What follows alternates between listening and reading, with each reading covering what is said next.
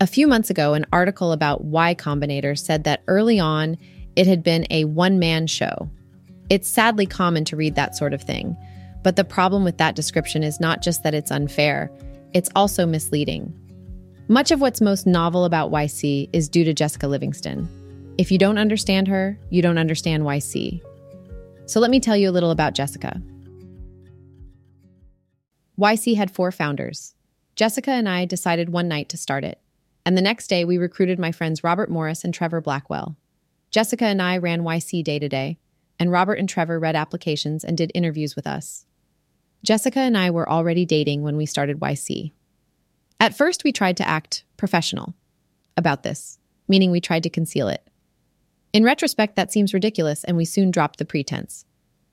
And the fact that Jessica and I were a couple is a big part of what made YC what it was. YC felt like a family. The founders early on were mostly young. We all had dinner together once a week, cooked for the first couple years by me. Our first building had been a private home. The overall atmosphere was shockingly different from a VC's office on Sand Hill Road, in a way that was entirely for the better. There was an authenticity that everyone who walked in could sense.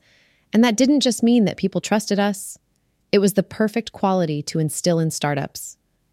Authenticity is one of the most important things YC looks for in founders. Not just because fakers and opportunists are annoying, but because authenticity is one of the main things that separates the most successful startups from the rest. Early YC was a family, and Jessica was its mom. And the culture she defined was one of YC's most important innovations Culture is important in any organization, but at YC, culture wasn't just how we behaved when we built the product. At YC, the culture was the product. Jessica was also the mom in another sense. She had the last word. Everything we did as an organization went through her first who to fund, what to say to the public, how to deal with other companies, who to hire, everything. Before we had kids, YC was more or less our life. There was no real distinction between working hours and not. We talked about YC all the time. And while there might be some businesses that it would be tedious to let infect your private life, we liked it. We'd started YC because it was something we were interested in. And some of the problems we were trying to solve were endlessly difficult. How do you recognize good founders? You could talk about that for years, and we did. We still do. I'm better at some things than Jessica, and she's better at some things than me. One of the things she's best at is judging people. She's one of those rare individuals with x ray vision for character. She can see through any kind of faker almost immediately. Her nickname within YC was the social radar, and this special power of hers was critical in making YC what it is. The earlier you pick startups, the more you're picking the founders. Later stage investors get to try products and look at growth numbers. At the stage where YC invests, there is often neither a product nor any numbers. Others thought YC had some special insight about the future of technology. Mostly, we had the same sort of insight Socrates claimed. We at least knew we knew nothing. What made YC successful was being able to pick good founders. We thought Airbnb was a bad idea. We funded it because we liked the founders. During interviews, Robert and Trevor and I would pepper the applicants with technical questions. Jessica would mostly watch. A lot of the applicants probably read her as some kind of secretary, especially early on, because she was the one who'd go out and get each new group and she didn't ask many questions. She was okay with that. It was easier for her to watch people if they didn't notice her. But after the interview, the three of us would turn to Jessica and ask, What does the social radar say? Having the social radar at interviews wasn't just how we picked founders who'd be successful, it was also how we picked founders who were good people. At first, we did this because we couldn't help it. Imagine what it would feel like to have x ray vision for character. Being around bad people would be intolerable. So we'd refuse to fund founders whose characters we had doubts about, even if we thought they'd be successful. Though we initially did this out of self indulgence, it turned out to be very valuable to YC. We didn't realize it in the beginning, but the people we were picking would become the YC alumni network. And once we picked them, unless they did something really egregious, they were going to be part of it for life. Some now think YC's alumni network is its most valuable feature. I personally think YC's advice is pretty good too, but the alumni network is certainly among the most valuable features. The level of trust and helpfulness is remarkable for a group of such size, and Jessica is the main reason why. As we later learned, it probably cost us little to reject people whose characters we had doubts about, because how good founders are and how well they do are not orthogonal. If bad founders succeed at all, they tend to sell early. The most successful founders are almost all good. If Jessica was so important to YC, why don't more people realize it? Partly because I'm a writer, and writers always get disproportionate attention. YC's brand was initially my brand, and our applicants were people who'd read my essays. But there is another reason. Jessica hates attention. Talking to reporters makes her nervous. The thought of giving a talk paralyzes her. She was even uncomfortable at our wedding because the bride is always the center of attention.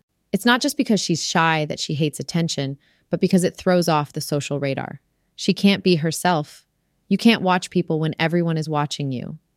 Another reason attention worries her is that she hates bragging. In anything she does that's publicly visible, her biggest fear, after the obvious fear that it will be bad, is that it will seem ostentatious. She says being too modest is a common problem for women, but in her case, it goes beyond that. She has a horror of ostentation so visceral it's almost a phobia. She also hates fighting. She can't do it, she just shuts down. And unfortunately, there is a good deal of fighting in being the public face of an organization.